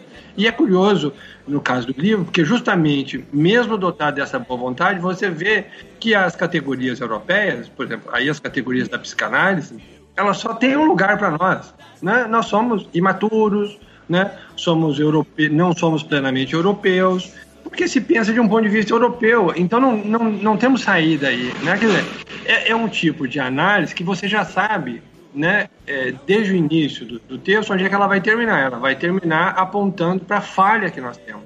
Né? Claro, essa falha é, é, digamos, é uma espécie de equação em que você coloca lá no início as categorias europeias, né, a história da Europa, no caso, a psicanálise do homem europeu, o diagnóstico do que somos e ver o que falta. E sempre vai faltar alguma coisa, porque nós não somos europeus. Né? Então, quer dizer, é um tipo de análise da, da, qual nós já devíamos estar cansados. Eu já estou cansado, né? Porque o resultado é sempre o mesmo. É um sinal negativo e aí você coloca psique, no caso da psique, a psique brasileira é carente de alguma coisa, né?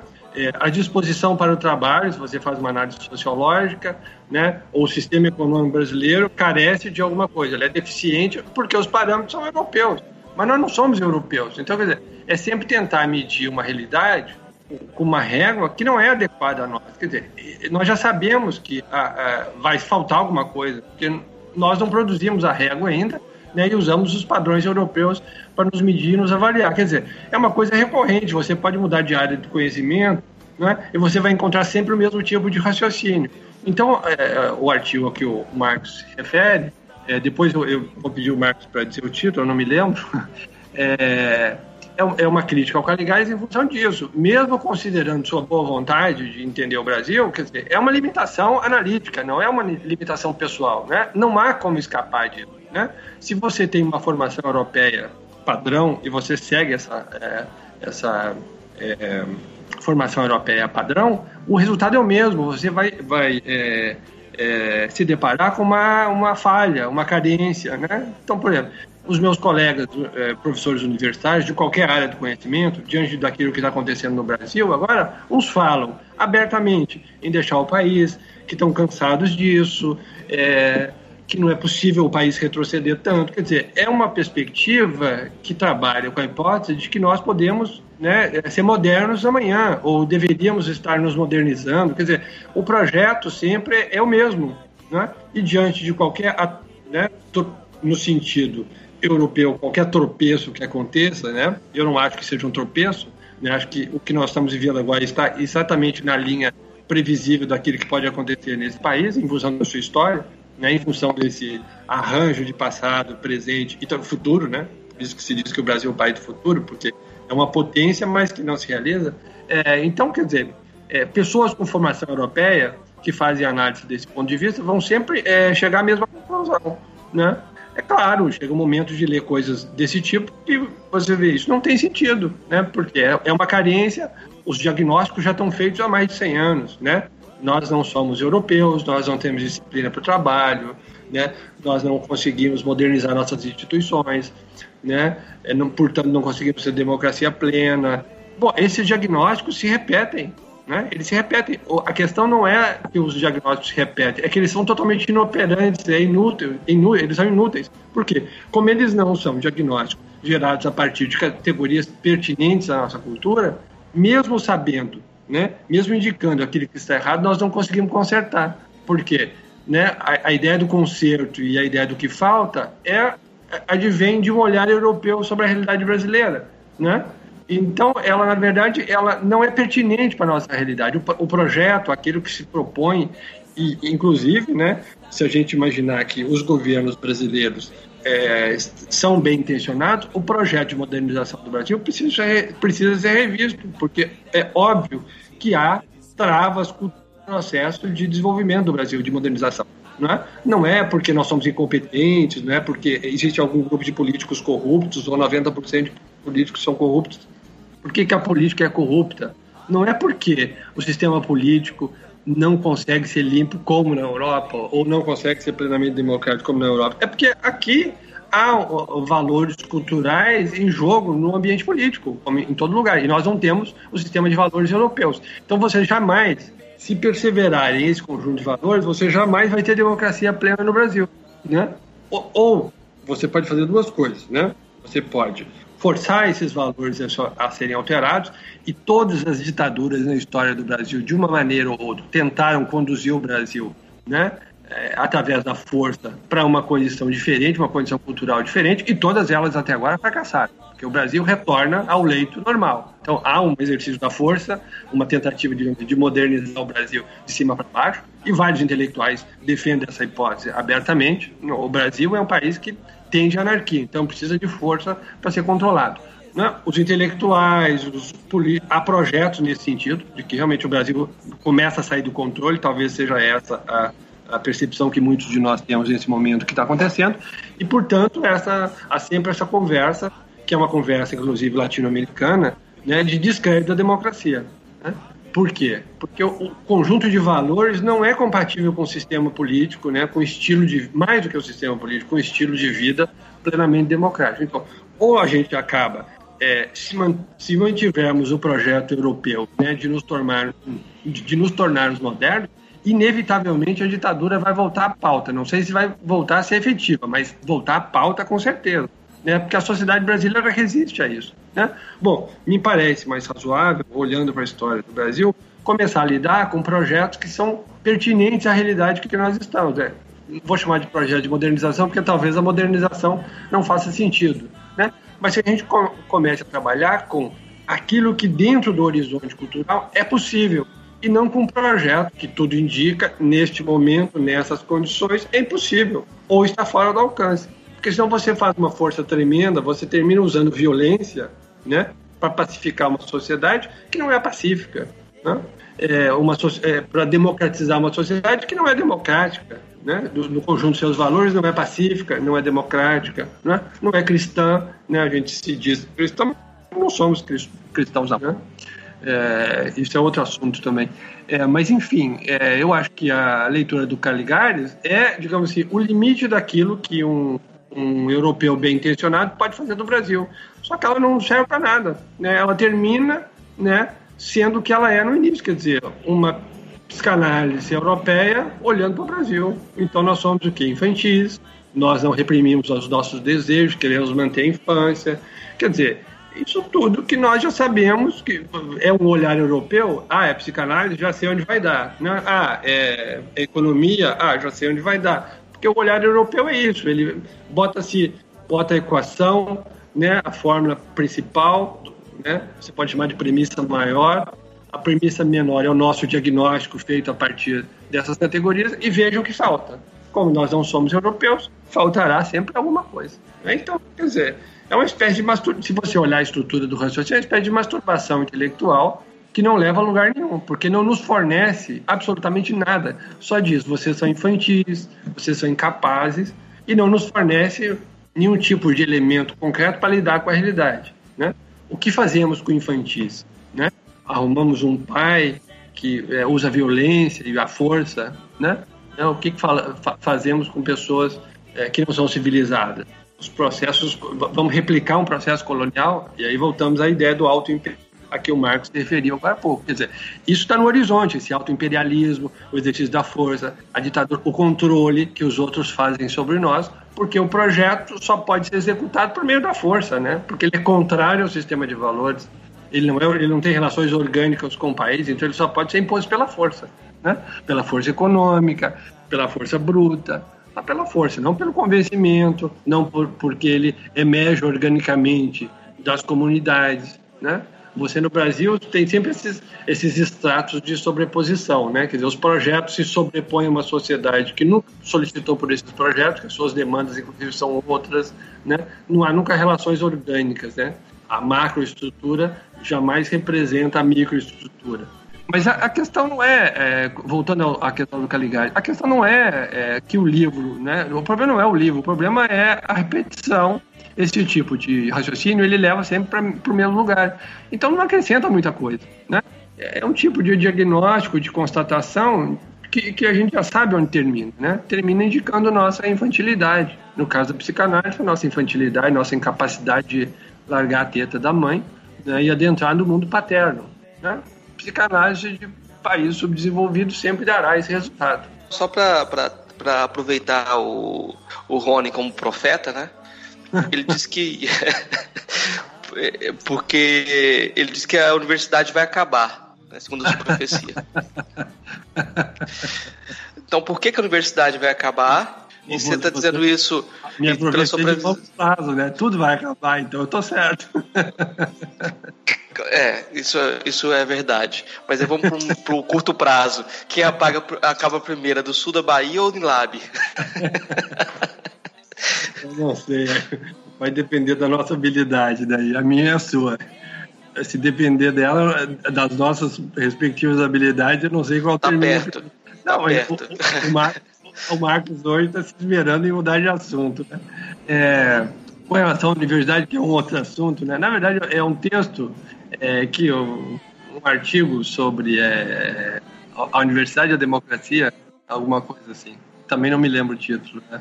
É, em que eu analiso né, algumas questões ligadas à universidade, fundamentalmente porque é, eu trabalho em uma universidade, a Universidade Federal do Sul da Bahia, que tem essa preocupação de né, ampliar a sua inserção social, de ser uma universidade significativa para a comunidade da região, e você vê as limitações que isso tem, né? as limitações institucionais. Então você começa a lidar com isso e você começa a se dar conta que não se trata de é, uma limitação das pessoas, de que a universidade não chega à comunidade, ou de incapacidade do diálogo, ou que ela é uma instituição fechada. Não, na verdade você começa a se deparar com elementos que são estruturais, e estruturais estou me referindo à instituição universidade. Né?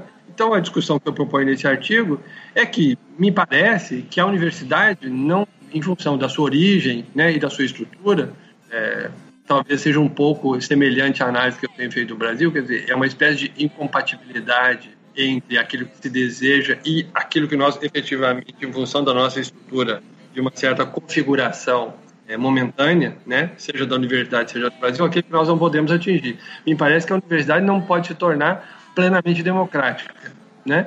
A, a, a, assim, o florescimento pleno da democracia na universidade é a sua morte, né? Por quê? Veja só, o que nós tentamos fazer aqui na Universidade Federal da Bahia? Nós tentamos é, valorizar formas distintas de conhecimento, que não o conhecimento acadêmico, que não o conhecimento tradicional, né? É, tradicional no Ocidente. Né? A ciência, portanto, o conhecimento que nós produzimos em é, comunidades científicas, né? o conhecimento é, que tem mecanismos públicos de controle no seu processo de produção. Nós tentamos valorizar outras formas de conhecimento, né? o conhecimento tradicional das comunidades locais, por exemplo. O que, que nós fazemos? Nós trazemos para dentro da universidade pessoas que têm esse tipo de conhecimento. Então, uma pessoa que produz cerâmica, uma pessoa que é, fabrica barcos para dar aula para os estudantes. Né? Mas o curioso é que isso espelha um pouco a nossa própria limitação. Por quê? A nossa, digamos assim, limitação é, é democrática. Por quê? A questão é por que, que essas pessoas têm que vir para a universidade para ter esse tipo de conhecimento reconhecido? Né? Quer dizer, nós, portanto, nos entendemos como as instâncias que legitimam outras formas de conhecimento.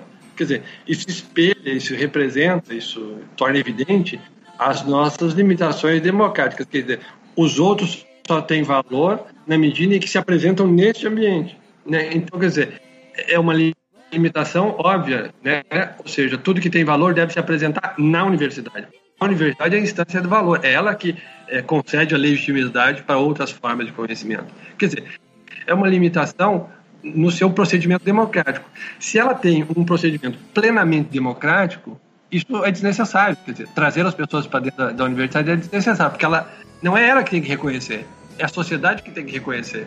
Né? Então, a universidade não é o parâmetro democrático, ela não é instância de, digamos assim, valoração igualitária das manifestações epistemológicas de uma comunidade. Ela não tem esse poder, né? Quando ela faz isso, quando ela se julga, então democratizadora dos meios, né, do, dos processos de conhecimento, das, é, do conhecimento tradicional, ela se coloca num lugar acima é, dessas produções. Portanto, ela se coloca numa posição antidemocrática.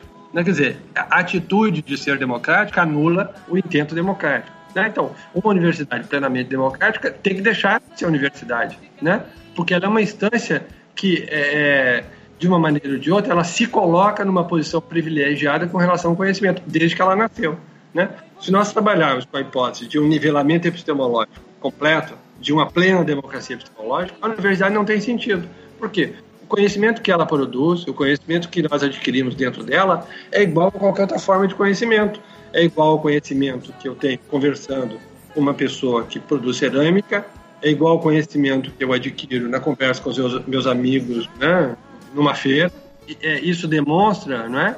que a universidade ela é incompatível com um regime plenamente um estilo de vida, né? Estilo de vida plenamente democrático, que ela deixa de ser útil. Ela não tem papel numa sociedade que formas de conhecimento o mesmo valor, né? A universidade tem sentido enquanto há uma forma de elitismo epistemológico. De alguma maneira, aquilo que se produz no seu interior é entendido como dotado de um valor especial, né? Inclusive, no mundo democrático, não há sentido das pessoas se deslocarem até a universidade. O que, que elas vão aprender lá que elas não poderiam aprender em outro lugar? Quer dizer, aquele conhecimento lá, embora possa ser específico, não, não representa um valor superior. Portanto, não há motivo para a universidade existir num, num ambiente plenamente democrático, né? Bom, mas a minha profecia é, vai se cumprir com toda certeza. A universidade vai deixar de existir. Mas a minha profecia é um pouco mais é, sóbria, não é tão genérica assim, porque diz que a universidade não pode sobreviver num regime de vida plenamente democrático, né? Não sei se nós teremos esse tipo de regime de vida plenamente democrático, mas à medida que a democracia se intensifica, né, a, a tendência é que a universidade perca parte da sua autoridade. Isso acontece em vários países, nas é, democracias ocidentais mais avançadas, há uma reclamação de perda da importância da universidade, né? Os acadêmicos percebem isso, né? Eu me lembro, né? É, de um texto, não me lembro do autor agora, mas é, o título é mais ou menos assim, como uma grande universidade perdeu a sua alma. Tem, tem uma expressão, que não seja no título, no livro tem essa expressão, né, do propósito do livro, é descrever a perda da alma de uma importante universidade americana, acho que é Harvard, né?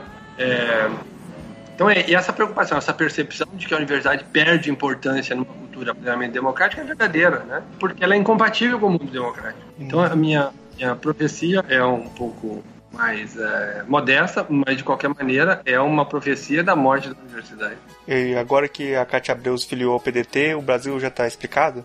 Não, o, o, Brasil jamais será explicado, principalmente com categorias europeias. Pois é. A, a, questão, é, isso é muito interessante. A gente dizia isso, né? Quer dizer, o Brasil é um país que não dá para ser resumido, né? Todo mundo fica pasmo, né? Diante do Brasil, que, principalmente estrangeiros que tentam analisar o Brasil, ficam pasmo, porque na verdade é, as explicações são todas incompletas, né? Mas são incompletas por quê? Nós estamos usando talvez categorias que são inadequadas. Né? É, por quê? Nós podemos falar em capitalismo, acabamos de discutir isso agora, não podemos falar em capitalismo do Brasil. Não podemos dizer também, falar só de escravagismo, mesmo no período colonial, porque já existiam relações capitalistas ali. Quer dizer, é, não, não falamos em, em, feudalismo no Brasil, embora tenha traços de feudalismo. Né? Enfim, é, você pode fazer descrições do Brasil e todas elas, em geral, são incompletas, né? Quer dizer, a, a Cátia Abreu só piorou as coisas agora. Para alguém que quer explicar o Brasil, quer dizer, esse, essa mudança de opinião, essa mudança de partido político, essa mobilidade permanente das coisas, quer dizer, é um mundo que está em pleno movimento todo o tempo, né? Não há estrutura sólida, né? Tem uma frase muito interessante que diz que o Brasil, é, no Brasil, tudo é possível, mas nada funciona, né? Quer dizer, Claro, como as coisas não são sedimentadas, né, tudo é possível. É um país aberto a qualquer coisa. Mas justamente por isso nada funciona, porque o funcionamento, a eficácia, né, exige relações de consequência bem estruturadas. Né? Você cria uma instituição para resolver um problema e o seu objetivo não se desvirtua ao longo do tempo. Então ela termina resolvendo o problema. Ela ser dedicada àquela intencionalidade. Quer dizer, uma questão de funcionalidade, né, de ajuste entre meios e fins nada funciona no Brasil por isso, né? porque está tudo em movimento. Então, a finalidade original para a qual a instituição foi criada, com o tempo ela se transforma em outra e, portanto, aquele problema que foi detectado originalmente, que justificava a criação da instituição, começa a existir de um lado e a instituição vai para outro, né? Ela vai cuidar de outra coisa. Então, quer dizer, essas, essa mutabilidade permanente, né? Parece reunião de, em universidade, né? Aquelas reuniões de que a todo tempo a gente tenta recriar o mundo, né? Começamos de novo uma nova universidade a cada reunião. É essa sensação que se tem. Né? O Brasil é um país assim, né? Que as coisas não se consolidam. Então tudo é possível, mas nada funciona. A Cátia Abreu é só mais um capítulo, né? De um país em que tudo é possível, né? É, é verdade, quase nada nos surpreende mais no Brasil, né? Quase nada né, dificilmente a gente diz, nossa, mas isso realmente me espanta, eu não esperava por isso. Né? Dentro daquilo que tem acontecido no Brasil, né, várias coisas que seriam impossíveis em outros lugares são possíveis aqui. Né? Nós temos um ex-presidente que pode ser preso, pode ser liberado porque tem um habeas corpus em julgamento que foi adiado agora. É, quer dizer, tudo pode acontecer, né? Temos um presidente governando, pode terminar o mandato, pode não terminar, pode ser preso, logo que terminar o mandato, porque as investigações correm, ele pode ser responsabilizado durante o mandato, mas pode ser responsabilizado depois. Quer dizer, pode haver um golpe de Estado? Pode, claro que pode. Né? As Forças Armadas aparentemente não querem, mas se, as, se a situação se tornar mais aguda, a situação política se tornar mais aguda, pode. Né? Pode haver uma revolta popular? Pode também. O, o que, que não pode acontecer nesse momento no Brasil? Eu não, não aposto em nada. Né? Acho que tudo é possível. A culpa não é da Cátia Abreu, entendeu? A Cátia Abreu mudou de partido, como vários políticos no Brasil mudam, né? Porque eles não têm compromisso ideológico com, com nada, então. Né? E nem sei se deveriam ter, né? Beleza. É, bom, acho que a gente já fez uma, um panorama aqui legal desse pensamento sobre a, a Fazenda, né? Que a gente se propôs Sim. a fazer. É, e acho que já tava, a gente já pode ir para as indicações, então. É, Rony, você trouxe alguma coisa para indicar aqui para os nossos ouvintes? Olha, eu fiz reverência ao José de Souza Martins. Eu acho que é, é um, um, sociólogo interessante para a gente pensar o Brasil. Né? Acho que ele ainda lida com as categorias tradicionais, mas apontando claramente um diagnóstico, por exemplo, de que, por exemplo, o capitalismo brasileiro não é capitalismo né? Então dessa perseveração, dessa perseverança desses elementos antigos, né? Por exemplo, eu cito, eu recomendaria que o leitor procurasse inteirar um livro dele chamado Capitalismo e Tradicionalismo, que eu acho que é fantástico do ponto de vista de oferecer uma abordagem nesse sentido, né? Mostrar como a modernização, os processos de modernização no Brasil não se completam, né? E ver a lógica dessas resistências, porque há uma resistência na modernização. Acho que nesse sentido é um, um sociólogo que eu recomendaria a leitura da obra dele. Um outro livro, mas eu acho que mais diretamente Capitalismo e Tradicionalismo, mas também O Cativeiro da Terra, né? livros que eu inclusive cito no capítulo é, do, do, livro, né, A Jeitosa Fazenda, o livro sobre é, a Fazenda e a filosofia. É, Marcos, você trouxe alguma indicação? É, eu vou ter que indicar um artigo chamado Universidade contra a Democracia, outro Caminho para a América Latina, é, do Rony Silveira, e o livro A Fazenda e a Filosofia, organizado pelo Rony Silveira. Então, essas, essas indicações, além do livro Hello Brasil, do Contar Caligares, que a gente falou que tem uma nova edição, eu acho que é interessante procurar essa nova edição, porque tem é, textos mais é, recentes é, do, do Contário Caligari sobre o Brasil. E para quem quiser procurar mais sobre essa linha de psicanálise da cultura brasileira, talvez fosse interessante ir atrás dos textos do Jandir Freire Costa, a, a Ética e o Espelho da Cultura, é, do Jandir Freire Costa, e um outro livro chamado é, acho que Razões Privadas, Emoções Públicas, em que ele tenta, de certa forma, dialogar com o pragmatismo e a cultura brasileira. Né? Então são essas indicações de hoje. Bom, é, a gente já está chegando no final do programa. É, queria agradecer muito a presença aqui do, do Rony, que, como sempre, dá uma, uma aula aqui sobre cultura brasileira, né? E abrir aqui o espaço para você fazer suas considerações finais, aí, divulgar qualquer coisa que você quiser divulgar. O espaço é seu aí, fica à vontade. Tá. Não, eu, eu é, vou aproveitar, eu queria chamar a atenção, então, para o livro, né? Nós estamos lançando o livro, o livro está lançado, está disponível no site da editora FI. Acho que é uma maneira interessante também de divulgar o trabalho, porque o livro fica disponível para download gratuito, o PDF, é acesso livre, e quem quiser adquirir o exemplar aí faz a solicitação no site da editora. Chamar a atenção também o fato de que, é, é, é, na, na, verdade, agora com a FI, a gente conseguiu sedimentar uma coleção, né? existe uma coleção na, na editora chamada é, Filosofia Brasileira, uma série chamada Filosofia Brasileira. Nós estamos, então, tentando consolidar esse tipo de trabalho no Brasil. Pela série, nós já lançamos então A Fazenda, a telenovela a Brasileira e a Filosofia, a Religiosidade Brasileira e a Filosofia e o Carnaval e a Filosofia. Há outros livros com é, temáticas semelhantes, o futebol, né, o samba, por outras editoras. Né? Na época nós não tínhamos conseguido ainda um acordo com uma mesma editora para sedimentar um, um, processo assim, de longo prazo. Esse material é, da FI, esses que eu me referi agora, né, é, estão disponíveis para download, é gratuito. E eu também convido pessoas que tenham é, livros para publicar na série, que possam então, é, ser pertinentes à série Filosofia Brasileira. É só entrar lá na FI, tem meu contato, né? entre em contato comigo, a gente faz uma avaliação do material e, e combinamos uma publicação com a FI, se, obviamente se for pertinente à, à temática né, da série Filosofia Brasileira.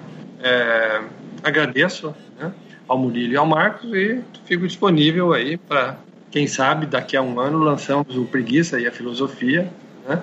Aí podemos fazer um programa um pouco mais demorado, como o tema demanda, né? Demorado não, lento, né?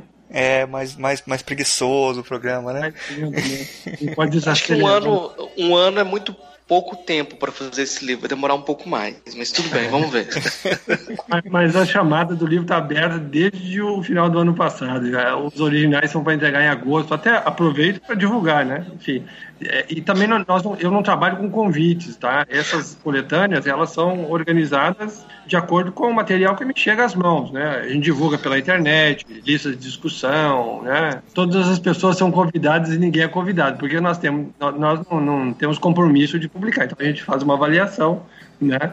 Se tiver uma questão filosófica ligada à preguiça brasileira, obviamente, né? Não, não nos interessa textos de história da preguiça europeia ou coisa assim, mas alguma coisa ligada à cultura brasileira e preguiça e com questões filosóficas envolvidas, é só fazer contato né, estamos disponíveis aí para analisar o material. Bom, é, muito obrigado de novo aí, Rony. Foi muito bom conversar com você aqui, como sempre, né? No, é, sempre foi sempre um prazer receber você aqui no nosso programa. É, valeu aí, até a próxima aí. Obrigado. Então tá, um abraço. A Máquina Extraviada, José J. Veiga. Você sempre me pergunta pelas novidades daqui desse sertão e finalmente eu posso lhe contar uma importante. Fique o compadre sabendo que agora temos aqui uma máquina imponente que está entusiasmando todo o mundo. Desde que ela chegou, não me lembro quando, não sou muito bom em lembrar datas, quase não temos falado em outra coisa. E da maneira que o povo aqui se apaixona até pelos assuntos mais infantis, é de admirar que ninguém tenha brigado ainda por causa dela, a não ser os políticos. A máquina chegou uma tarde quando as famílias estavam jantando ou acabando de jantar e foi descarregada na frente da prefeitura. Com os gritos dos choferes e seus ajudantes, a máquina veio em dois ou três caminhões. Muita gente cancelou a sobremesa ou o café e foi ver que algazarra era aquela. Como geralmente acontece nessas ocasiões, os homens estavam mal-humorados e não quiseram dar explicações. Esbarravam propositalmente nos curiosos, pisavam-lhe os pés e não pediam desculpa. Jogavam pontas de corda suja de graxa por cima deles. Quem não quisesse se sujar ou se machucar, que saísse do caminho.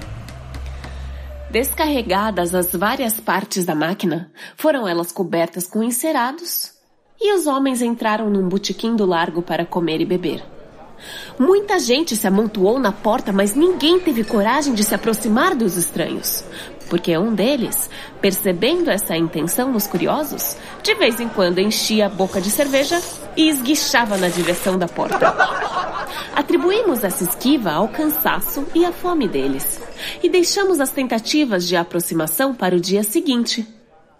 Mas quando os procuramos de manhã cedo na pensão, soubemos que eles tinham montado mais ou menos a máquina durante a noite e viajado de madrugada.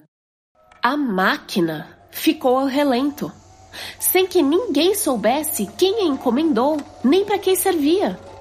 E claro, que cada qual dava o seu palpite, e cada palpite era tão bom quanto o outro. As crianças, que não são de respeitar mistério, como você sabe, trataram de aproveitar a novidade, sem pedir licença a ninguém e a quem iam pedir. Retiraram a lona e foram subindo em bando pela máquina acima. Até hoje ainda sobe. Brincam de esconder entre os cilindros e colunas, embaraçam-se nos dentes das engrenagens e fazem um berreiro dos diabos até que apareça alguém para soltá-las. Não adiantam ralhos, castigos, pancadas. As crianças simplesmente se apaixonaram pela tal da máquina. Contrariando a opinião de certas pessoas que não quiseram se entusiasmar e garantiram que em poucos dias a novidade passaria e a ferrugem tomaria conta do metal, o interesse do povo ainda não diminuiu. Ninguém passa pelo largo sem ainda parar diante da máquina. E de cada vez há um detalhe novo a notar. Até as velhinhas de igreja, que passam de madrugada e de noitinha tossindo e rezando, viram o rosto para o lado da máquina e fazem uma curvatura discreta. Só faltam se benzer. Os homens abrutalhados, como aquele Clodoaldo, seu conhecido, que se exibe derrubando o boi pelos chifres no pátio do mercado, tratam a máquina com respeito se um ou outro agarra uma alavanca e sacode com força ou larga um pontapé numa das colunas, vê-se logo que são bravatas feitas por honra da firma, para manter a fama de corajoso. Ninguém sabe mesmo quem encomendou a máquina. O prefeito jura que não foi ele e diz que consultou o arquivo e nele não encontrou nenhum documento autorizando a transação. Mesmo assim, não quis lavar as mãos e, de certa forma, encampou a compra quando designou um funcionário para zelar pela máquina. Devemos reconhecer, aliás, todos reconhecem, que esse funcionário tem dado uma boa conta do recado. A qualquer hora do dia e às vezes também de noite, podemos vê-lo trepando lá por cima, espanando cada vão, cada engrenagem, desaparecendo aqui para reaparecer ali, assoviando ou cantando, ativo e inalcançável. Duas vezes por semana ele aplica caol nas paredes de metal dourado, esfrega, sua, descansa, esfrega de novo, e a máquina fica faiscando como joia. Estamos tão habituados com a presença da máquina ali no largo que se um dia ela desabasse, ou se alguém de outra cidade viesse buscá-la, provando com documentos que tinha direito, eu nem sei o que aconteceria, nem quero pensar. Ela é nosso orgulho, e não pense que exagero. Ainda não sabemos para que ela serve. Mas isso já não tem maior importância. Fique sabendo que temos recebido delegações de outras cidades, do estado e de fora, que vêm aqui para ver se conseguem comprá-la. Chegam como quem não quer nada, visitam o prefeito, elogiam a cidade, rodeiam, negaceiam, abrem o jogo. Por quanto cederíamos a máquina? Felizmente, o prefeito é de confiança e é esperto, não cai em conversa macia. Em todas as datas cívicas, a máquina é agora uma parte importante das festividades. Você se lembra que antigamente os feriados eram comemorados no coreto ou no campo de futebol? Mas hoje tudo se passa ao pé da máquina. Em tempos de eleição, todos os candidatos querem fazer seus comícios à sombra dela. E como isso não é possível, alguém tem que sobrar. Nem todos se conformam e sempre surgem conflitos. Felizmente, a máquina ainda não foi danificada nesses esparramos e espero que não seja. A única pessoa que ainda não rendeu homenagem à máquina é o vigário. Mas você sabe como ele é ranzinza, e hoje mais ainda, com a idade. Em todo caso, ainda não tentou nada contra ela, e ai dele. Enquanto ficar nas censuras veladas, vamos tolerando. E é um direito que ele tem. Sei que ele andou falando em castigo, mas ninguém se impressionou. Até agora, o único acidente de certa gravidade que tivemos foi quando um caixeiro da loja do velho Adudes, aquele velhinho espigado que passa brilhantina no bigode, se lembra? Prendeu a perna numa engrenagem da máquina. Isso por culpa dele mesmo. O rapaz andou bebendo em uma serenata e, em vez de ir para casa, achou de dormir em cima da máquina. Não se sabe como. Ele subiu a plataforma mais alta. De madrugada, rolou de lá caiu em cima de uma engrenagem e com o peso acionou as rodas. Os gritos acordaram a cidade, correu gente para verificar a causa. Foi preciso arranjar uns barrotes e labancas para desandar as rodas que estavam mordendo a perna do rapaz. Também dessa vez a máquina nada sofreu, felizmente. Sem a perna e sem o emprego, o imprudente rapaz ajuda na conservação da máquina, cuidando das partes mais baixas. Já existe por aqui um movimento para declarar a máquina monumento municipal, por enquanto. O vigário, como sempre, está contra. Quer saber a que seria dedicado o monumento. Você já viu o homem mais azedo? Dizem que a máquina já tem feito até milagre. Mas isso aqui para nós eu acho que é exagero de gente supersticiosa. E prefiro não ficar falando no assunto. Eu, e creio que também a grande maioria dos munícipes não espero dela nada em particular. Para mim basta que ela fique onde está, nos alegrando, nos inspirando, nos consolando. O meu receio é que quando menos esperarmos, desembarque aqui um moço de fora. Desses despachados que entendem de tudo. Olha a máquina por fora, por dentro, pense um pouco e comece a explicar a finalidade dela. E para mostrar que é habilidoso, eles são sempre muito habilidosos. Peça na garagem um jogo de ferramentas. E sem ligar a nossos protestos, se meta por baixo da máquina e desande a apertar, martelar, engatar. E a máquina comece a trabalhar.